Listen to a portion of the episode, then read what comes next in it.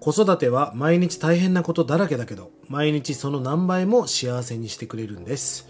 皆さんこんにちは、リンダマンです。このポッドキャストでは1年後の未来が楽になるパラレルキャリアの働き方、ライフハックな生き方術、お金にまつわる話、子育てからの気づきなんかを発信しています。えー、先日、えー、こんな、ポッドキャストを発信しました。誰かに喜んでほしいという幻想とからくりと。えまあ、かいつまんで言いますと、まあ本当に幸せになりたいんだったら綺麗事じゃなく誰かを喜ばせること。誰かを笑顔にさせること。誰かに幸せになってもらうってことが本当に幸せだよなっていう。で人のためと漢字で書くと偽りって文字になるよねっていう。だから人のためにやってるんじゃなくてその目の前の人に喜んでほしいありがとうって言われたい自分のためにやってるんだと。まあそれを最初からロジックとして分かってやった方がいいよみたいなお話をしました。今日はちょっとその話の続編的なお話になります。え私事なんですが、我が家にはですね、2人の娘がいます。え上の子がもうちょっとで3歳になる。2歳今10ヶ月ぐらい。もう2歳11ヶ月か。えー、7月で3歳になります。えー、100叶うと書いて、ももかって言うんですけどね。そして、えー、下の子がもうちょっとで1歳になる。今10ヶ月ぐらいかな。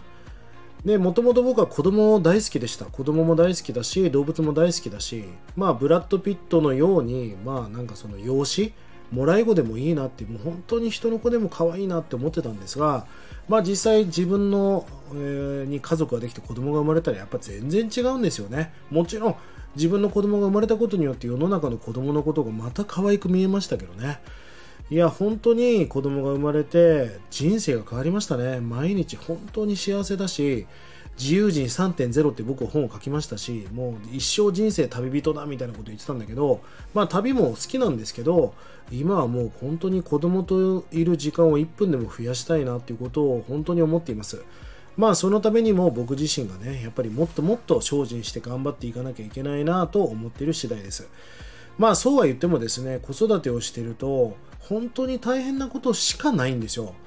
えー、朝起きて、まあ、布団をあげてご飯を食べさせて着替えをさせても朝はぐずりますしそして今幼稚園に送迎をしてねで朝今スポーツ幼稚園に行ってますから朝運動を見てで帰ってきて洗い物をしてそして下の子にご飯をあげてみたいもちろん嫁もいろいろやってくれるわけですけど僕はその子育ても好きなんでねでまた、えー、夕方になるとお迎えに行って帰ってきたらご飯を食べさせてお風呂に入れて寝かせつけをして、えー、本を読んであげてみたいな、えー、話を聞いてあげる。とにかく僕はもう子育てのモットーで嘘をつかない。で子供に例えば鬼が出るからダメだよとかそういう嘘をつくっていうことはもうしないって決めていますしなるべく目を見て話すってことを意識しています。まあ子育ては本当に大変なことしかないんですよね。でも皆さんも子供がいない人もペットを飼ったりするじゃないですか例えばワンちゃんを飼うと餌を与えてうんちを変えてあげてトイレをきれいにして寝床を準備してシャンプーをつ、ね、してあげてトリミングに連れて行きみたいなもう大変なことしかないのにわざわざペットを飼うわけですよね。まあこれってもしかしてこの世に神様という存在がいるとするんであればこうやって子供とか、まあ、動物とかに大変な思いをさせるというかそうやって愛情をかけさせるようなことをやらせることによって愛が育めるようなシステムみたいなものを作ったんじゃないかなと。これなんか適当にねボタン一つで餌が出てくるとか、えー、自動的にドラえもんみたいなのが子育てをしてくれるではここまで愛をやっぱ注げないわけですよね。この大変だからこそ本当にこう子供に対する愛を育めるんじゃないのかなと最近は本当に強く思います、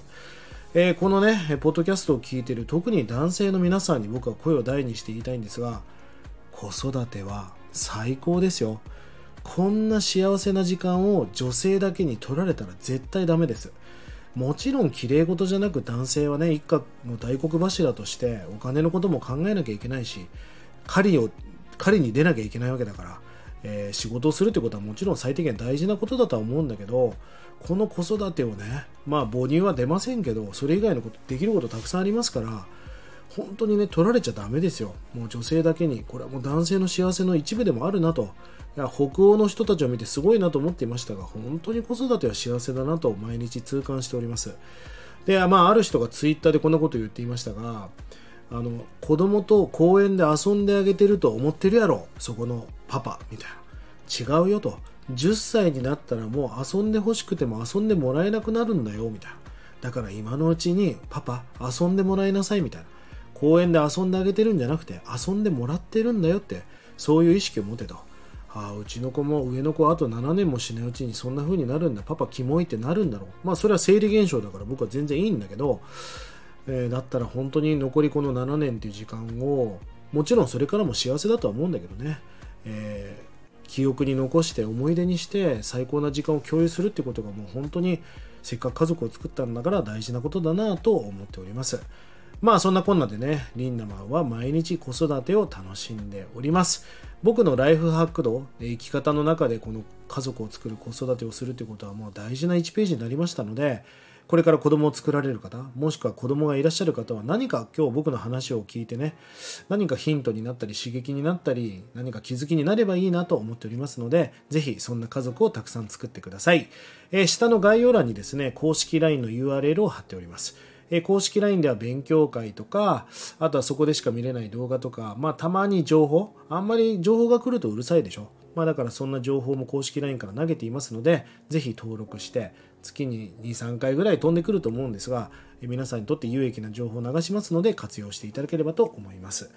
えそして皆さん取り上げてほしいテーマやお題なんかがありましたらコメントもしくは DM をね気軽にしてください。それでは今日も素敵な一日をリンダマンでした。まったね